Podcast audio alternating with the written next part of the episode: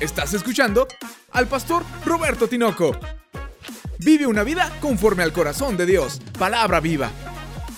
Quiero hablarte hoy un tema que le he titulado Respira. Y hablo de una, de una forma como para grabarlo también. Respira así profundamente, aunque traes cubrebocas. Gracias a Dios por la oportunidad de respirar. Esto no es algo insignificante, es un don extraordinario y maravilloso. Bendito sea el nombre del Señor. Así que respira. Hasta cuando estás angustiado, respirar te tranquiliza. Cuando necesitas eh, sanar, incluso el oxígeno tiene esa, esa virtud, esa capacidad. Y en muchos sentidos la respiración viene a ser prácticamente como el sinónimo de estar o no estar vivos. Está íntimamente relacionado con la vida espiritual, por diseño, por creación, desde el principio. Te invito a abrir la escritura ahí en el Génesis en el capítulo 2, el versículo 7. Vamos a leerlo en voz alta. Yo tengo como eh, propósito, como no más allá de propósito, como una encomienda de parte del Señor de que seamos una iglesia para vivir y que tengo que enseñarte vida, tengo que enseñarte a vivir. Tengo la responsabilidad no solamente de que seas cristiano, sino que tengas una buena vida cristiana. Yo quiero verlos a todos cuando hayan pasado muchos, muchos años y ver que se van haciendo viejitos a los 90, a los 100 años todavía saludables, sabios, siendo provechosos, porque nuestra mejor obra como iglesia no la hemos empezado. Nuestra mejor obra como iglesia va a ser con una generación de ancianos llenos de sabiduría y de salud que van a transformar los tiempos de una manera espectacular. Por eso tengo la encomienda de estarte enseñando acerca de todo esto y los que lo practiquen en unos 30 años nos vemos haciendo maravillas gloriosas para el Señor. Por lo pronto leamos la palabra. Dice Génesis 2, versículo 7. Entonces Yahvé Dios formó al hombre del polvo de la tierra y sopló en su nariz aliento de vida. Y fue el hombre un ser viviente. Fue el hombre un ser viviente. Para ser viviente se utiliza el hebreo nefesh. Se escribe como nepesh. Nefesh es una palabra, es un término que tiene que ver con un ser que respira, así literalmente.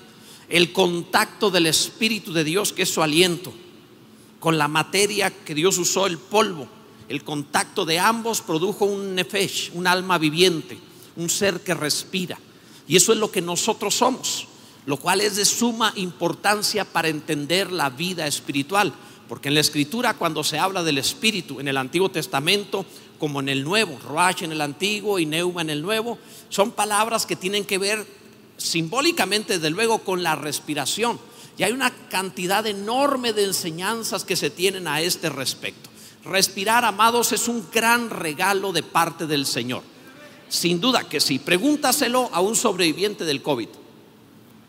Pregúntale si no es un gran regalo respirar. Cuando empezó a batallar, incluso aquellos que tienen secuelas y que después de haber sobrevivido batallan para respirar, eso también les hace ver el enorme regalo gratuito que tenemos de parte de Dios de poder respirar. Es un enorme regalo, hermanos, de verdad. Si, si lo cuantificáramos, lo que te cuesta el oxígeno al año es más de 150 mil pesos lo que respiras en un año. De a gratis, abundado, gratis, puedes respirar y gratis, bendito sea Dios. Si consideráramos el sistema que te hace respirar y el Señor te lo rentara, bronquios, pulmones, todo te lo rentara para que puedas respirar más el oxígeno de una manera cuantificada y simple, son más de 17 millones de pesos cada año que Dios te regala. Es una maravilla respirar, hermanos. Si lo cuantificáramos lo que te costaría para que tuvieras eso, es un regalo que Dios te da, el poder gratuitamente respirar a lo grande. Alguien dice por ahí, se están acabando los bosques, no vamos a poder. El 80% del oxígeno lo producen los mares. Dios te ha dado abundancia de oxígeno para que respires tremendamente. Ha sido generoso nuestro Dios respecto a la capacidad de respirar. Y esto tiene una liga, está muy cercano a, la vida espiritual, de eso voy a hablarte hoy. Ahora, antes de eso, la verdad, hermanos, es un gran don que Dios nos permita respirar, es un gran regalo, es un gran don desafortunadamente por medio de o a causa de la pandemia y tener que utilizar cubrebocas, que es necesario y que el cubrebocas te cubre, te protege, la mayoría de los contagios se pueden evitar simplemente por el cubrebocas, o sea, es impresionante lo que te protege. Creo que arribita del 80% también de los contagios son evitados simplemente por usar cubrebocas, pero quién sabe qué secuelas va a haber a futuro por la calidad de oxígeno, que hemos tenido durante todo este año. ¿Quién sabe qué secuelas habrá hacia el futuro? Quiero recomendarles que cuando estés solo y no tengas cubrebocas, respires ampliamente muchas veces. Muchas veces para que de alguna manera vayas a evitar secuelas de lo que pueda estar sucediendo en todo este tiempo de cubrebocas. La verdad, Parece algo insignificante, pero es de suma importancia. El ser humano es un nefesh, según Dios, un ser que respira. La Biblia invita, por cuanto respiras y liga a lo espiritual, invita a que uses este don, este regalo, para Dios. Todo lo que respira, alabe al Señor. Entonces, ¿qué significa? Pon este don de respirar al servicio del Señor. Si hay alguien aquí que respira, alabe al Señor. Bendito sea Dios. Dios te da un regalo maravilloso. Ahora, incluso la salvación, la salvación que también es un regalo, te pone como condición que respires. Te dice, si confiesas con tu boca que Jesús es el Señor, serás salvo. No solo en tu corazón, tienes que decirlo, Jesús es el Señor. O decir Señor Jesús. Y este respirar también es parte necesaria en la activación de tu espíritu.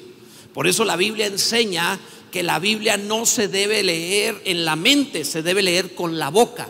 No se aparte de tu boca este libro de la ley. De día y de noche meditarás. La palabra hebrea para meditar significa lo hablarás en voz baja. De día y de noche, cuando te levantes, cuando vayas de camino, cuando te acuestes. Activas tu espíritu respirando. Hay algo especial, recuerda, el soplo de Dios tocó la materia de la tierra, el polvo, y surgió un ser que respira. Y activas la vida espiritual en este respirar. Es algo muy ligado. Por eso hoy quiero hablarte, amado, acerca de, eh, en forma alegórica, de las enfermedades, cinco de ellas que pueden atacar tu habilidad física para respirar. Y se parecen tremendamente a cinco causas que podrían privarte de la vida espiritual. Si pones atención, puedes tener una mejor salud, pero más allá de eso, conservar creciente tu vida espiritual.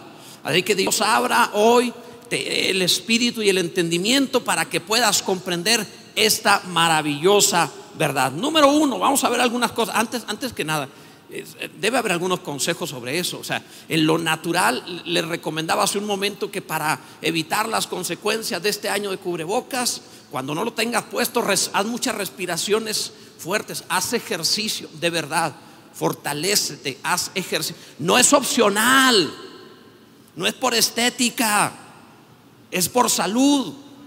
Quiero verte en 30 años lleno de vida, es, es en serio. O sea, no, no vengo a decírtelo como un buen consejo. Vengo a decirte de parte de Dios que tienes que fortalecerte y hacer ejercicio. Lo tienes que hacer. No estoy diciendo que te metas un equipo, que seas de alta, de alto, este, ¿cómo se llama? De una persona de, de alta resistencia, un gran atleta. No digo nada de eso. Tienes que hacer ejercicio tienes que comer correctamente, tienes que fortalecerte tu sistema. Así que en este caso respiratorio, que es lo que vamos a estar hablando hoy, abstente del humo, por favor de fumar, lo que sea, hasta las chimeneas. De veras, no es broma. Ok, pero sigamos. Primero, veamos algunos, algunas cosas que pueden afectar tu vida. La primera de ellas es almas alérgicas. Hay almas alérgicas. Personas que reaccionan mal, demasiado mal, ante el mal. Eh, podríamos eh, incluir ahí también el asma, aunque no es lo mismo que una alergia, pero es algo semejante. Hay personas que tienen asma y evidentemente cuando se les inflaman sus vías respiratorias, sus, empiezan a tener problemas, se destruye y no puede respirar correctamente, siente una opresión en el pecho, no puede respirar cuando alguien tiene asma, cuando alguien tiene una, eh, una alergia, le pasa lo mismo, ya sea un medicamento, ya sea a un, este, no sé, algún alimento. Te cuento esto que me pasó una vez. Me encontraba en Ciudad Juárez comiendo con unos hermanos y cuando estoy comiendo, en el postre nos dieron un, un pay de café delicioso. Pay de café, dije, qué maravilla. Dije, es que en serio, el, maná debía ser como esto. Qué maravilla. Y traía una cereza encima. Y entonces yo agarré la cereza, la mordí, me la comí. Y yo no sabía lo que iba a suceder, pero tuve una reacción rara. Me empezó a cerrar la garganta y empecé a toser. No podía respirar. Haberme comido la cereza me produjo una reacción rara. Mi vida me había sentido viva así. Pero empecé a batallar tanto que me retiré de la mesa para irme al baño a toser porque se me empezó a cerrar la garganta. Y dije, no, señor, no bata que aquí delante los hermanos me muera. Pues no. Y no podía respirar. Y empecé a, una reacción fea, o sea, realmente fue desagradable. Y ya no sé si era psicológico o no, pero me veía los ojos y se me están hinchando en el espejo, se me están hinchando los ojos. Ya no sé si era cierto o era psicológico, pero así me sentía. Entonces, bueno, pasó ese mal, mal rato, me tranquilicé, se calmó, pasó ese mal rato, entonces me fui ya al día de prediqué esa noche, al día siguiente que no iba a esa tarde, pero al día siguiente que ya no iba a predicar, sucedió que este me compré un bote de cerezas. Me fui al departamento que teníamos rentado en ese tiempo. De hecho, no estaba rentado, estaban en las mismas instalaciones de la iglesia, cuando teníamos la iglesia en San Lorenzo, en Ciudad Juárez. Estaba yo solo, entonces puse el teléfono de emergencias del hospital más cercano que estaba allí. Y luego me hinqué, oré a Dios y le dije, Señor, toda la vida he sido un hombre enfermizo y tuve una época de mi vida muy mala en cuanto a enfermedades, donde me daba todo. Pasaba un perro, estornudaba y yo me resfriaba. O sea, todo me daba. Así que no puedo servirte así. Tú me sanaste en aquel tiempo para poder servirte. Y desde que me sanaste no he sido enfermizo. Yo no puedo tener como una cereza. ¿De qué se murió el pastor? Se comió una cereza. ¿Qué es eso? Eso no está bien. Entonces no puede suceder. Así que te ruego que quites todo eso de mí ahora mismo. Así que abrí el bote y una tras otra y me aventé medio bote de cerezas. No se me cerró, no pasó nada. Dije, gracias a Dios. Entonces, ¿cómo se Cada vez que la veo, digo, ahora con ganas, ahora a propósito. Dios hizo algo allí. No lo hagan. Tu pastor está un poco dañadón. Si alguien se atreve a vestirse de rojo, puede hacer esas cosas. Fuera de eso, no lo hagan. Ok. No lo hagan.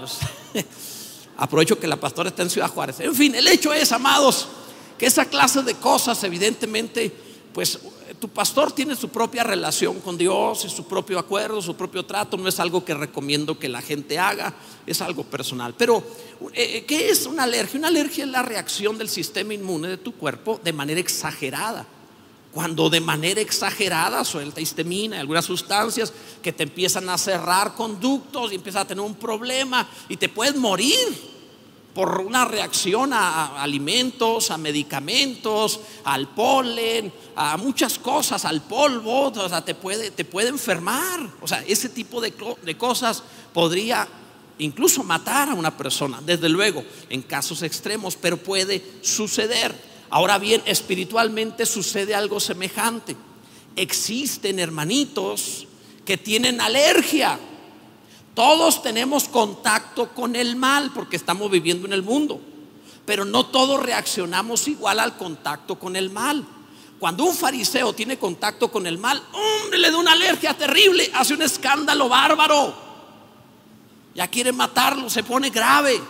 Y entendemos que el mal debe tratarse desde luego, pero la reacción exagerada puede provocar un problema. Por ejemplo, en la Biblia, en la primera carta de Pablo a los tesalonicenses, en el capítulo 5, el versículo 15 dice, mirad que ninguno pague a otro mal por mal.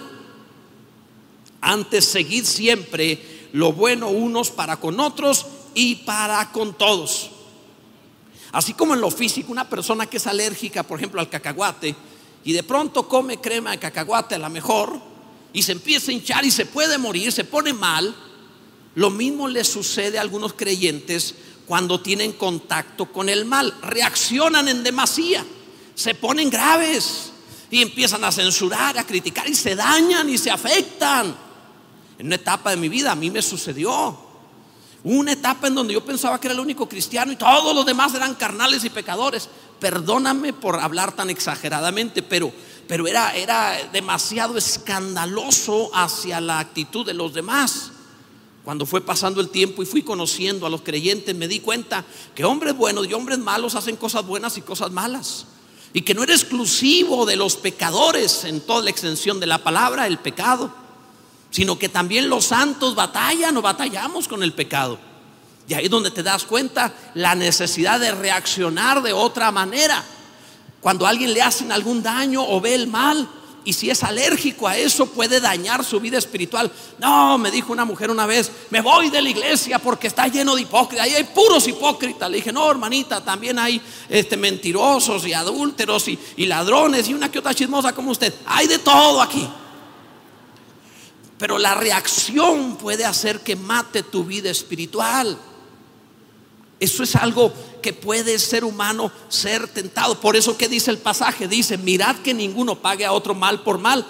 Pero dice enseguida, antes, o sea, en lugar de eso, seguid siempre lo bueno. Otra porción de la palabra dice que debes vencer el mal con el bien. La reacción correcta es, si te topas con lo malo, hazle bien. Hazle bien, hazle bien, bendice cuando te maldigan. Hazle bien al que te ultraja y te, persigue. Jesús dijo eso. Y, y, no necesariamente para que se conviertan. Jesús dijo para que vosotros seáis hijos de vuestro Padre, el cual es bueno y hace salir su sol sobre buenos y malos. O sea, tú reacciona bien. No significa que la gente dejará lo malo, a lo mejor no. Pero tú reaccionaste correctamente porque si reaccionas con una alergia del alma, te vas a hacer un fariseo duro, condenador y lo único que vas a provocar es matar tu propia vida espiritual. No lo hagas, ten cuidado, bendito sea Dios. El, el, alérgico dice, este, no te dejes, desquítate.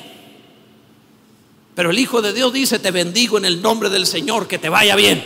Dios ha sido bueno, bendito sea el nombre del Señor. Lo primero es eso. En segundo lugar, protégete contra la infección del alma. Protégete que tu alma no se infecte. Mira, Uh, podríamos hablar ahí de cosas como la bronquitis. No, no, no es de lo que está enferma tu esposa, no es, no me refiero a eso. Me refiero, porque alguna vez alguien dijo eso, está enferma mi esposa, ¿qué tiene bronquitis? ¿Por qué? ¿Qué pasó? Dice, no, pues no se está peleando conmigo hace una semana. Eso es otra cosa. Eso es, no me refiero a eso. Sino me refiero a esa infección de los bronquios que puede impedir que entre o salga correctamente el aire. Y por esas bacterias o virus que, te, que enferman a una persona le pueden ocasionar problemas respiratorios delicados. Está también el caso de la neumonía, por ejemplo, que puede incluso cuando se trata de bebés, niños pequeños o personas de más de 65 años, corren riesgo hasta de morir. Claro, cualquier persona, pero más esas edades. Que es una infección simplemente.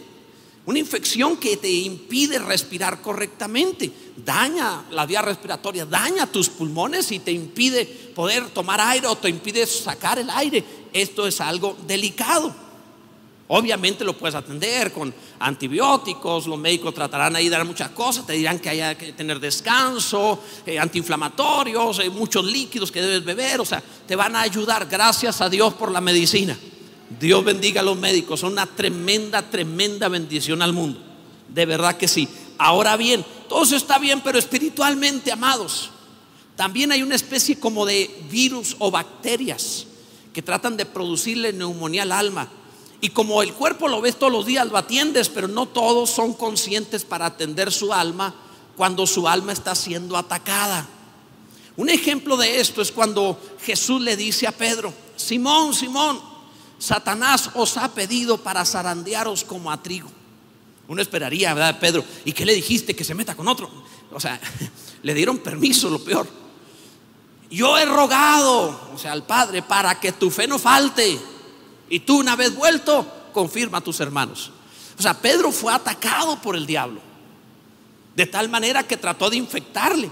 En el momento en que Jesús fue a la cruz, y que vino la incertidumbre a la mente, al corazón de Pedro, y que todos los sueños y planes de llevar el Evangelio y el reino al mundo entero parecía que se echaban a perder, En ese momento difícil de Pedro, que él va a maldecir, va a decir cosas que no debe, que va a negar al maestro y que va a salir huyendo y que va a llorar amargamente, seguramente Pedro se sintió un diablo. Seguramente Pedro pensó cuando el Señor estaba en la cena hablando y que dijo, uno de vosotros es diablo, seguro se refería a mí. Yo fui el que lo negó, el diablo soy yo. Es más, cuando le dije no vayas a la cruz, me dijo, apártate, Satanás. Sí, yo soy ese diablo. Es un momento de infección del alma.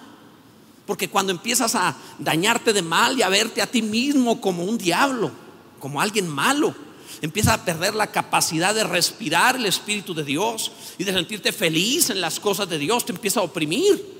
Ya no puedes respirar.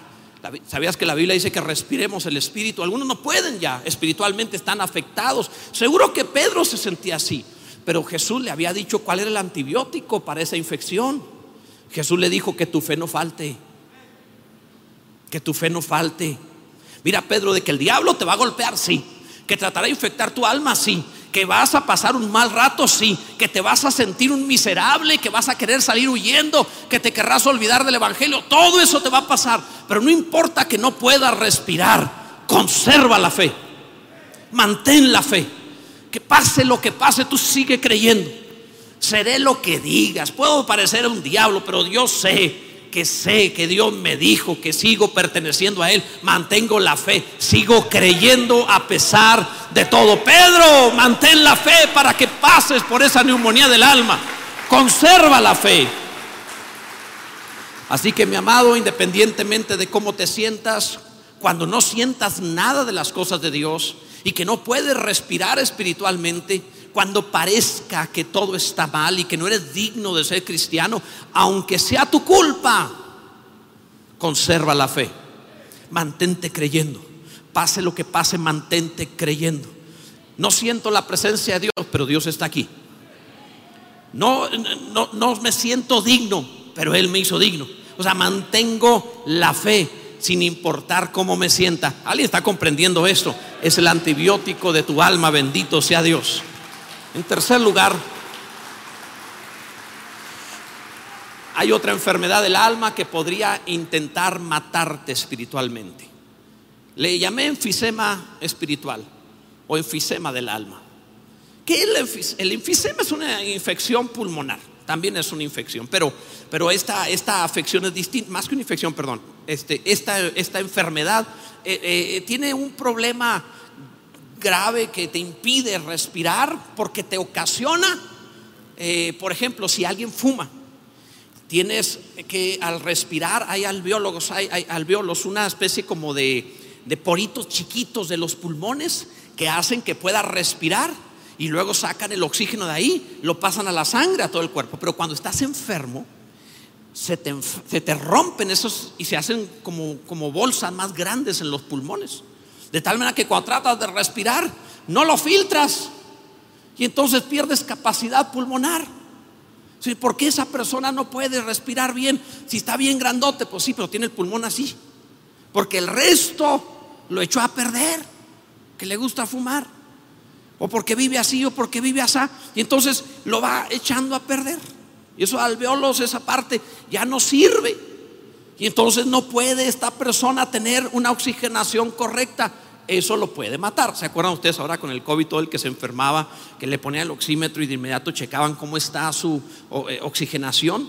No, pues anda en 70, llévatelo al hospital, está grave.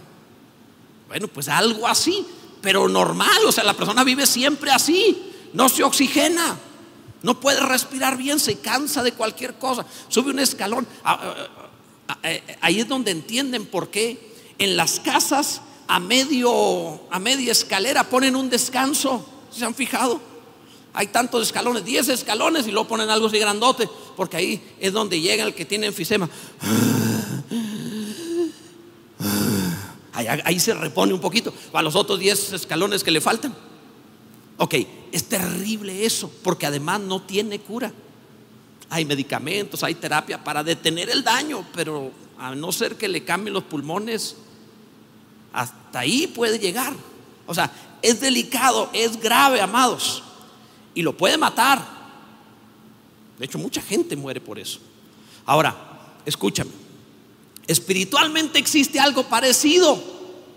Espiritualmente existe este daño que es cuando tú tienes contacto. El enfisema te da cuando tienes contacto con humo, cuando tienes contacto con, por ejemplo, el cemento.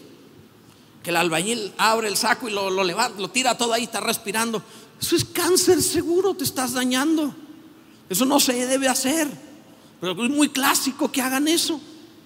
Y hay cosas que la gente respira. Te decía hace un momento, las chimeneas. Cosas que van dañando. Parece que no, va dañando, amados. El caso es que cuando alguien se enferma de esto espiritualmente se parece. Cuando tienes contacto con aquello que es muerte te puede matar. La enfisema espiritual es la apostasía, el contacto que tienes con los que se fueron de la fe, los que dejaron a Cristo, los que se apartaron de la iglesia. esto es serio, no es, no es cualquier cosa. No, está bien, yo nomás me junto con, pero yo, yo, yo sigo fiel, soy cristiano. Sí, pero ese contacto estás fumando apostasía. Y es cosa de tiempo para que también te afecte a ti. ¿Quieres verlo en la palabra? Abre la Biblia. Vayamos a la carta, la segunda carta del apóstol Pedro. Fíjate bien. Versículo, capítulo 2, versículo 18. Y fíjate cómo pasa eso mismo. Segunda de Pedro 2, 18. Fíjate lo que dice. Pues hablando palabras infladas, o sea, alguien que se apartó de la fe, hablando palabras infladas y vanas, seducen. Alguien que se aparta de la fe, aunque diga ser cristiano, habla palabras infladas y vanas. Es decir, no, yo ya superé eso de, ustedes que andan ahí juntos y, y habla sobrado. Una facilidad. Seducen con concupiscencia de la carne. Sí, es que ahí te prohíben esto y lo otro, pero no es tan malo. Mira, yo ahora lo hago y no me produce ningún daño con concupiscencia de la carne disoluciones a los que verdaderamente habían huido de los que viven en error. Les prometen libertad. No, ahora sí soy libre porque a mí ya no me dice nadie lo que tengo que hacer, soy libre. Les prometen libertad y son ellos mismos esclavos de corrupción, porque el que es vencido por alguno es hecho esclavo del que lo venció. Ciertamente si habiéndose ellos escapado de las contaminaciones del mundo por el conocimiento del Señor y Salvador Jesucristo, cuando estuvieron en Cristo, cuando eran parte de la iglesia, cuando vivían la fe, enredándose otra vez en ella, son vencidos. Su postrer estado viene a ser peor que el primero. Mejor les hubiera sido no haber conocido el camino de la justicia que después de haberlo conocido, volverse atrás del santo mandamiento que les fue dado. La apostasía es contagiosa, es peligrosa. Seducen a aquellos que empiezan a platicar. Oye, pues sí es cierto, ya no va a la iglesia, pero pues está bien, no le está yendo tan mal. Yo creo que voy a juntarme, voy a hacer lo mismo. Y terminan por ser afectados. Y cuando menos piensa están igual o peor. Amados, ¿sabían ustedes que en la escritura dice que dejar de congregarse es una forma de pecar voluntariamente, es decir, de apostasía? La Biblia lo enseña, el capítulo 10 de la carta a los hebreos enseña al respecto de eso, así de peligroso. Y entonces cuando uno se junta con otro empieza esa enfisema espiritual de su alma y empieza a, perder la capacidad de respirar. Ahora viene a la iglesia y, pues sí, ¿para qué vengo? No siento nada. Porque ya no respiras. Pero recuerda cuando estás bien en el Señor, que la canción más simple te hace llorar y te hace cantar y que la frase más simple te hace decir gloria a Dios y que cualquier cosa te, te, pone los ojos con lágrimas, tú quieres bendecir, quieres glorificar a Dios, te llena de alegría el mensaje que sea, predique quien sea, Dios te llena de inmediato porque está tus pulmones respirando vida, está respirando de parte de Dios, no se ha enfermado. Para el enfisema pulmonar no hay una, o sea, salvo cambiar los pulmones, no hay otra cosa.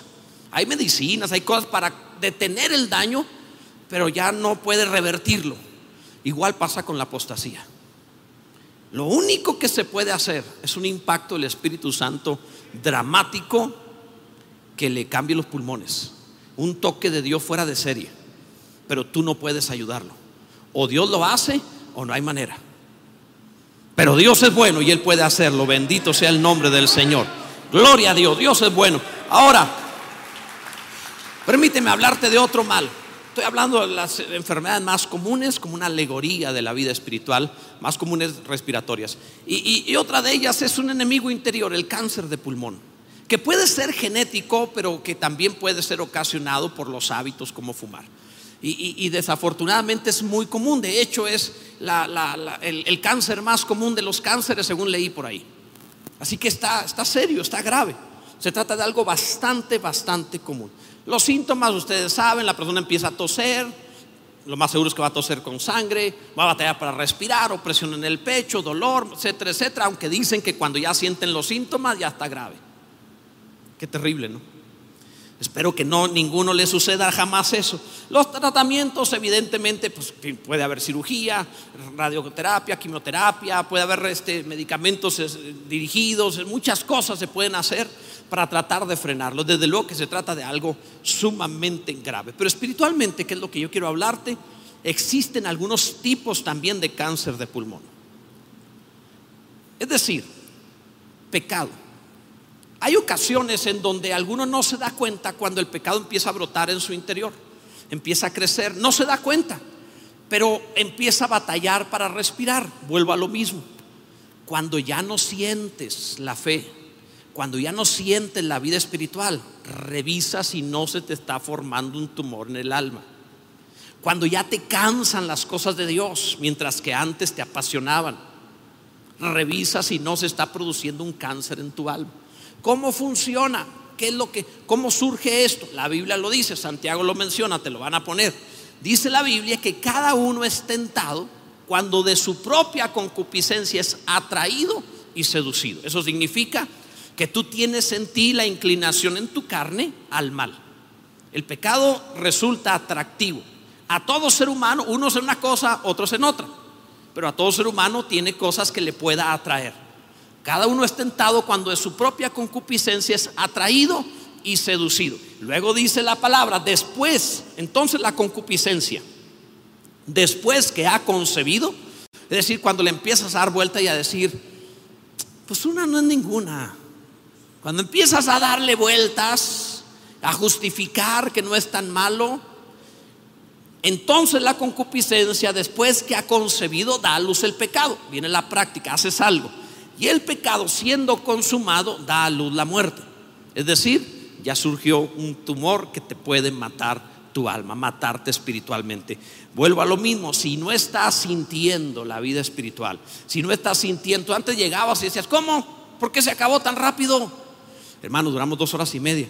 Hombre, ¿cómo tan? Pues se fue muy rápido. Ahorita que dije dos horas y media, algún dijo, no juegue, pastor. Ok, tú debes revisar, tú debes revisar qué está pasando en tu interior. Porque yo he visto que cuando alguno ve un juego de fútbol que se van a tiempo sexto, está felizote. No, hombre, qué tremendo juego. Oye, ya duró hora y media y estás feliz de que va a durar más. ¿Por qué? Porque tu alma está hecha para eso. Pero cuando en las cosas de Dios batallas, pastor, vino alguien y me dijo, pastor, a mí me gusta mucho la Biblia porque cuando no puedo leer la leo y me da sueño. Caray, revisa tu vida espiritual, traes un tumorzote en el alma. Porque lo normal es que la lees y se te va el sueño. Estás hablando con Dios, se te va el sueño cuando hablas con Dios. Y es algo que tengo muchos años de cristiano y hasta hoy se me va el sueño si leo la Biblia en la noche. Algunos dicen, hasta entonces, no, si me pongo en la noche, amanezco ahí, se me va a ir el sueño. Estoy hablando con Él. Es bien emocionante hablar con Dios. ¿No has visto los enamorados cómo son? Cuando están de enamorados, no, cuelga tú, no, cuelga tú, no, cuelga tú. Hasta que viene la mamá y cuelga, ¿verdad? Pero está, está enamorado, o sea, no es aburrido. Entonces, si ya resultan las cosas de Dios aburridas, hay un tumor allí. ¿Qué es lo que hacen en la ciencia médica? Cirugía, tratan de quitar el tumor y le dan tratamiento de radioterapia, quimioterapia, medicamentos para tratar de, de prever. Lo mismo que hace Dios. Cuando tú vienes con Dios y le confiesas tu pecado, viene esa cirugía. Señor, perdóname, pequé contra ti, hice lo malo, sin justificantes, estoy mal, Señor, perdóname. Dios mete la mano y quita el tumor. Y luego viene la terapia. Biblia en la mañana, Biblia en la tarde, Biblia en la noche. Se le va a caer el pelo, que se le caiga radio y quimio mañana, tarde y noche para quitarle toda predisposición, para que se reponga de una vez. Bendito sea el nombre del Señor. Y, Dios que en su bondad lo quiere hacer, te llenará de vida. Bendito sea Dios. Amado, No quiero extenderme mucho. Lo último que quiero mencionarte, la última afección, aunque podría haber más, es cuando el alma se endurece. Esto se parece a la fibrosis pulmonar. Esto, esto es algo quizá la más común entre el pueblo de Dios. Como médico, no soy doctor, pero como médico en lo espiritual, entiendo la iglesia después de décadas de pastorearla y entiendo bien que la iglesia tiene, este es el daño más común entre los cristianos, una especie de fibrosis espiritual. ¿Qué es la fibrosis? Bueno, la fibrosis es cuando, ya sea por un daño, infección, por químicos, por lo que sea, por ejemplo, el COVID produjo mucho de esto, los pulmones se lastiman, se dañan, y cuando se dañan hacen cicatrices, a la hora de sanar hacen cicatrices. Y las cicatrices, mira, imagínate los pulmones como si fueran de, papel de China. ¿Saben ustedes ese papel blandito con el que a veces hacían este, papalotes y cosas así? Un papel muy, muy, muy blandito. Haz de cuenta que tus pulmones son de papel de China. Entonces se inflan. Se vacían. Y entonces, cuando tú haces eso, estás inflándolos y vaciándolos. Pero cuando se hacen cicatrices, con la fibrosis, cuando se hacen cicatrices, no se infla, entonces, batalla, no puede inflarse porque la cicatriz está endurecido y no deja que se infle. Entonces, la capacidad del pulmón se reduce. Ya no se puede inflar. Hay algunos de los sobrevivientes del COVID que tienen problemas para respirar por fibrosis en sus pulmones. Ya no agarro aire. No puede agarrar aire. ¿Por qué? Precisamente porque tienen cicatrices en los pulmones por la afección que tuvieron. Qué, qué grave, es delicado, desde luego. Pero esto que sucede en lo físico también sucede en lo espiritual. Con las heridas que se hacen en el corazón, los creyentes pierden capacidad de respirar las cosas de Dios o el Espíritu de Dios. Cuando una persona se afecta con otra, se hiere, no respira igual. Viene a la iglesia, se lastimó con otro hermano, ahora está en la iglesia, mientras está cantando, Señor, tú eres bueno y lo ve. ¿Y aquel por qué levanta las manos? Ese ni cristiano es. Ya viste lo que dijo de mí. Y cuando menos piensas, ya no recibe nada. Ya no fluye en él, no puede respirar. Su alma se va endureciendo. Y el alma que se endurece primero te retira de la persona. Esto es simplemente heridas que no fueron resueltas. No hubo perdón. Como no hubo perdón, se endureció. Y como se endureció, termina por retirarse de la persona de la cual se lastimó. Después se va a retirar de Dios. Porque la Biblia dice que la raíz de amargura te separa o te impide seguir alcanzando la gracia de Dios. Eso lo viene en Hebreos capítulo 12. Amado, sucede algo así, para ilustrarlo. Las mujeres son hermosas y ciegas. Yo se los he explicado eso en otras ocasiones. Dios ama tanto al hombre que hizo a las mujeres hermosas y ciegas. Porque creen que nos vemos bien. O sea, te ve tu mujer y dice, qué guapo mi marido. Y, lo ve uno y dice, pero, pero que, o sea, a duras penas lo veo ser humano y usted dice que es guapo. O sea, ¿para qué nos hacemos? Ah, varones, levante la mano todos los hombres. Si no levanta la mano bigotona. Levante la mano todos los hombres. Ok. Chequen a los hombres que están alrededor. ¿Feos o no? Qué feos. ¿Vivirías con eso? ¿Querrías despertar con eso a un lado? qué cosa tan fea. Pero las mujeres son hermosas. Dios las hizo bellas. Son increíbles, dedicadas, limpias, detallistas, te aman profundamente. Tienen unas virtudes impresionantes, impresionantes. Es más, se, se pegan tanto a ti, amándote tanto, que te llegan a ver como si tú fueras lo máximo. Y así se presumen unas a otras como su marido lo máximo. Ah, pero si la lastimas, se le abren los ojos. Si la ofendes o eres áspero o eres infiel o haz algo para lastimarla, de pronto ella despierta y te ve y te dice, pero qué feo, con eso estoy casada. Qué tipo tan feo no sirve para nada, no tiene gracia, no sabe hablar y le empiezan a ver todos los defectos porque está lastimada. Pastor, ¿cómo le hago para volver a conquistar a mi esposa? Está más difícil conquistar por segunda vez que la primera vez. Está muy difícil. La segunda es muy difícil. ¿Cómo recuperó a mi familia? Me dejó mi, mi esposa y, mis hijos. Ahora vivimos en casa diferente. La quiero recuperar. ¿Qué hago? Vuélvase un éxito. Llegue con carro nuevo.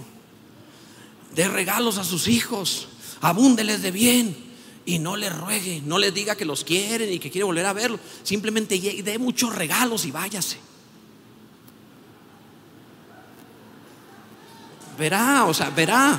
Yo sé lo que le digo. Parece que no. Pero eso de volverle a hablar y usar el método antiguo no funciona. Ya le abriste los ojos. Ya no funciona eso. Porque ahora sabe quién eres, ya te ve. Ok. ¿Qué es lo que sucedió? las heridas hacen una especie de fibrosis, endurecen el alma, ya no se infla igual, no recibe lo mismo. Y en lo espiritual sucede igual. Cuando un hermano lastima a otro, lo que sucede es que deja de, primero se separa del hermano la raíz de amargura, dice la Biblia, impide seguir alcanzando la gracia de Dios. Te retiras del hermano y un día te retiras de Dios. La persona termina diciendo, ya no quiero ir. Fíjate, ¿cuál es la solución? ¿Cómo sanamos a esto? Te dije hace un momento, las heridas son simplemente, el endurecimiento es simplemente falta de perdón. No quisiste perdonar. Y no estoy diciendo que se lo merezca el que te lastimó que lo perdones.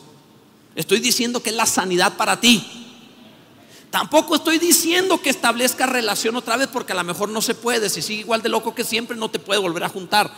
Pero tienes que perdonar a como de lugar. Mira lo que dice la Biblia.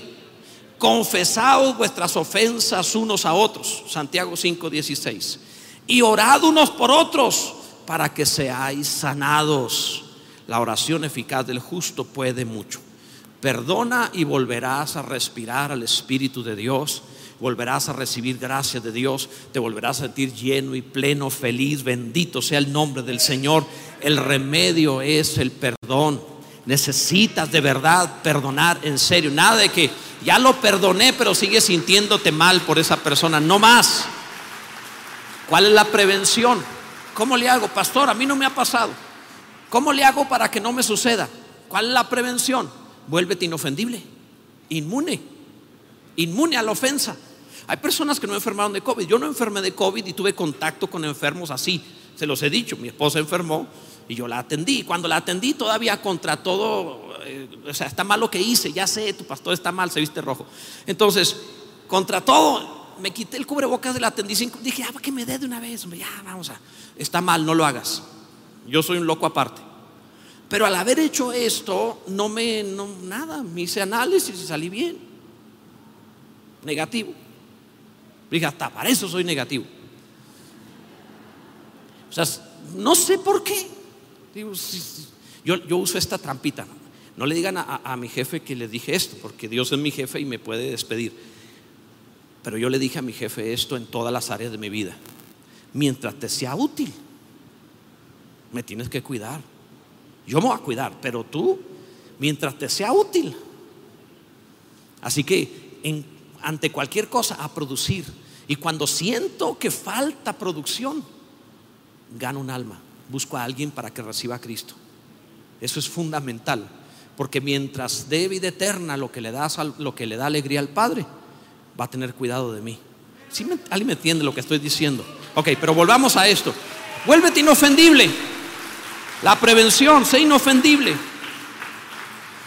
¿Qué dijo de ti? No, hombre, pastor, dijeron esto de usted y lo que no saben.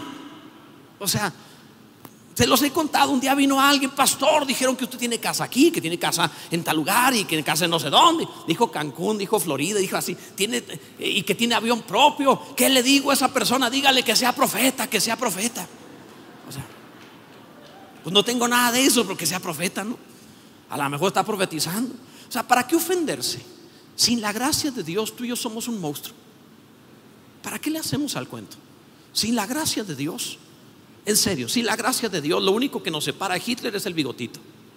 ¿Para qué le hacemos al cuento, Necesitamos gracia de Dios.